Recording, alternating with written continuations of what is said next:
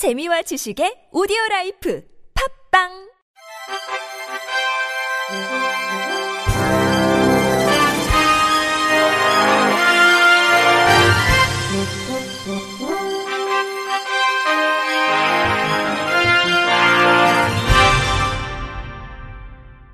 청취자 여러분 안녕하십니까? 1월 5일 목요일 KBRC 뉴스입니다. 오세훈 서울시장이 전국 장애인 차별 철폐연대 면담 요청을 수락하며 공개 방송을 통한 토론이 성사될지 관심이 주목됩니다.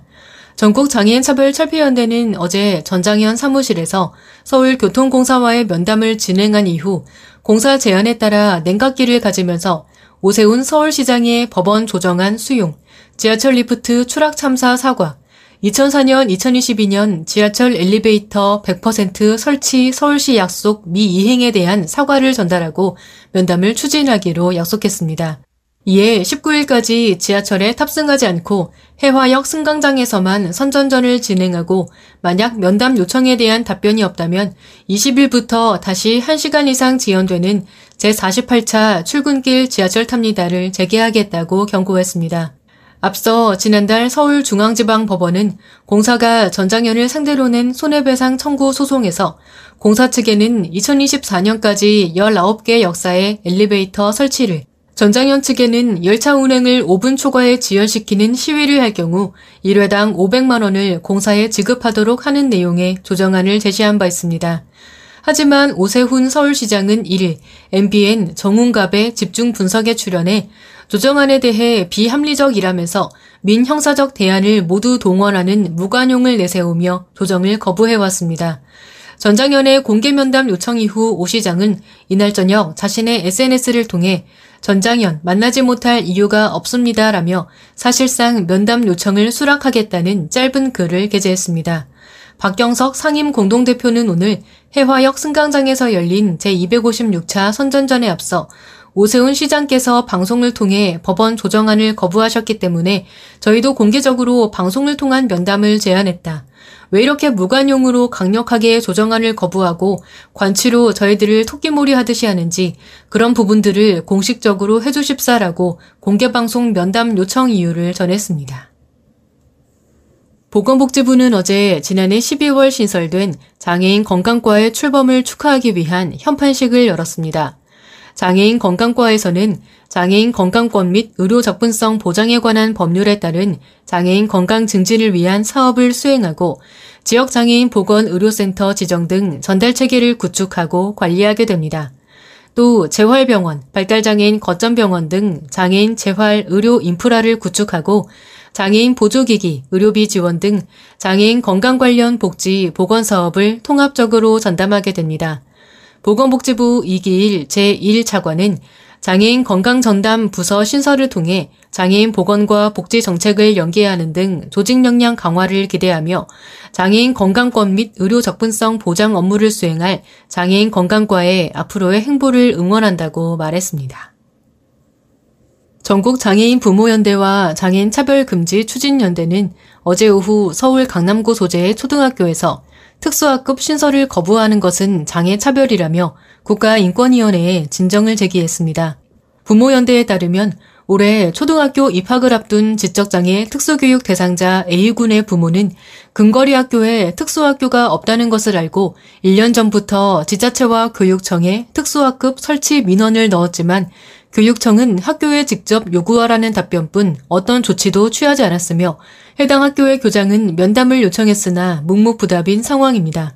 현장에 참여하지 못한 A군의 어머니는 발언문을 통해 아이를 학교에 보내기 전에 학교 생활을 걱정했지만 학교에 입학하는 것부터가 큰 산이었다며 1년간 노력했지만 아무것도 나아진 것이 없다고 토로했습니다.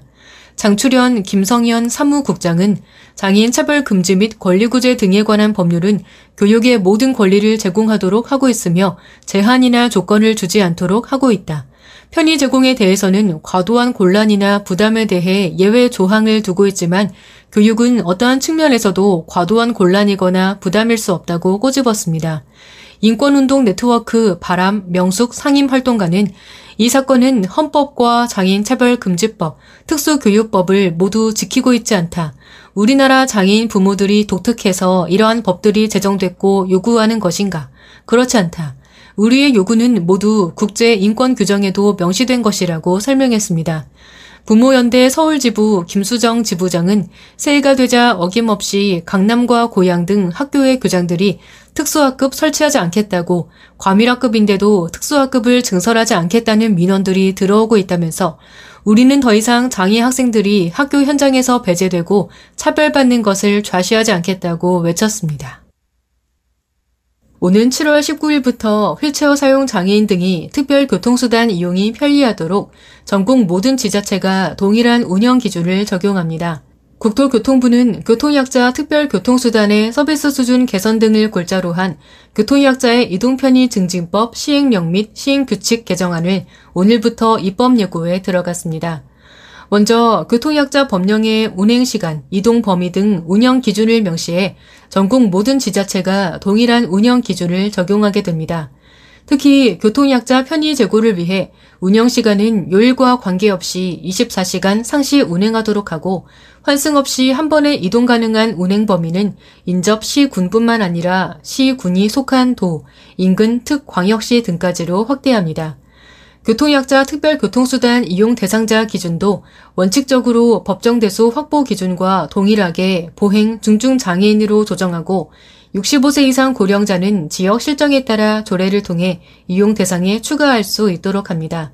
더불어 원활한 지역 간 환승 연계를 위해 특별 교통수단이 해당 시군을 벗어나 관내로 이동 시 이용 대상자는 보행상 중증장애인으로 하되 조례에서 정한 이용자의 경우 해당 시군의 동일 차량이 관내 목적지를 왕복하는 때만 관내 이동이 가능하도록 개선합니다.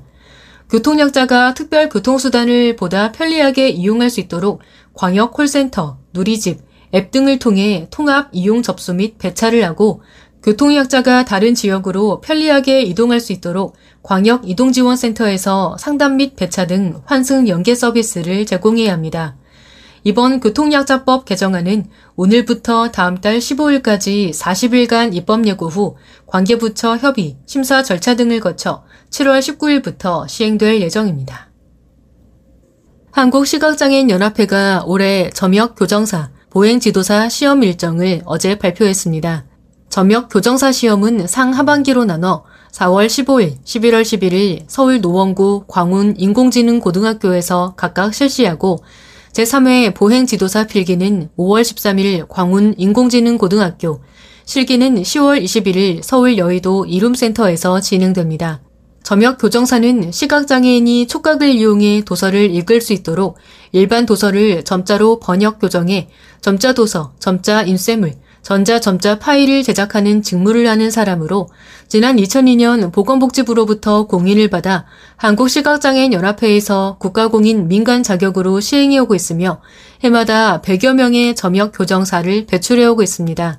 점역 교정사 시험 과목은 국어, 영어, 수학과학, 음악, 일본어 총 5과목으로 응시 자격은 3급 국어의 경우 응시 제한이 없으며 2급 영어, 수학과학, 음악, 일본어의 경우 3급 자격을 취득한 자에 한해 응시가 가능합니다.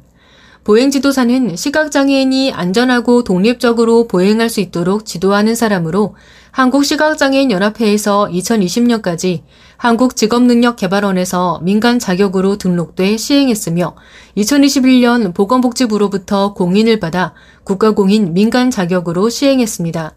보행지도사 시험 과목은 필기시험의 보행이론, 보행지도법, 시각장애 이해 총 3과목, 실기시험에는 보행기초기술, 지팡이 보행기술, 실외 보행기술 총 3과목으로 이루어져 있습니다. 보행지도사 응시 자격은 필기시험의 경우 만 19세 이상인 자며 실기시험의 경우 필기시험에 합격한 자만 가능합니다. 국민연금공단이 어제부터 시각장애인들도 국민연금 정보를 쉽게 읽고 확인할 수 있도록 공단 홈페이지에서 전자점자 서비스를 제공합니다. 전자점자 서비스는 홈페이지에 게시된 각종 정보와 소식을 점자 파일로 변환해 제공하는 서비스입니다. 새 소식, 보도자료, 알기 쉬운 국민연금 등 17개 콘텐츠를 이용할 수 있으며 계속 추가할 예정입니다. 이용 방법은 콘텐츠 화면 오른쪽 위에 있는 점자 보기를 누르면 화면 속 글자가 점자로 바뀌는데 이용자는 음성 출력, 점자 정보 단말기, 점자 프린터 중 원하는 방식으로 이용하면 됩니다. 끝으로 날씨입니다. 절기상 소환인 내일은 퇴근 시간대부터 토요일 오전까지 중부 내륙 지방을 중심으로 많은 눈이 오겠습니다. 다음 주는 대체로 맑은 가운데 기온이 올라 추위가 물러갈 것으로 예상됩니다. 예상 적설량은 서울, 경기 동부, 강원 내륙 산지, 충북 북부, 경북 북부 내륙, 제주도 산지 1에서 5cm이며 서울, 경기 서부, 인천, 충남권 내륙, 충북 중남부, 전라동부 내륙, 경북권 남부 내륙, 경남 서부 내륙 1cm 미만입니다. 예상 강수량은 전국 5mm 미만입니다. 내일 아침 최저 기온은 영하 11도에서 영상 2도, 낮 최고 기온은 2도에서 10도로 예보됐습니다. 미세먼지 농도는 수도권, 강원 영서, 충청권, 호남권, 대구, 경북, 제주권에서 나쁨, 그 밖의 권역에서 보통으로 예상됩니다. 이상으로 1월 5일 목요일 KBRC 뉴스를 마칩니다. 지금까지 제작의 이창훈, 진행의 홍가연이었습니다. 고맙습니다. KBRC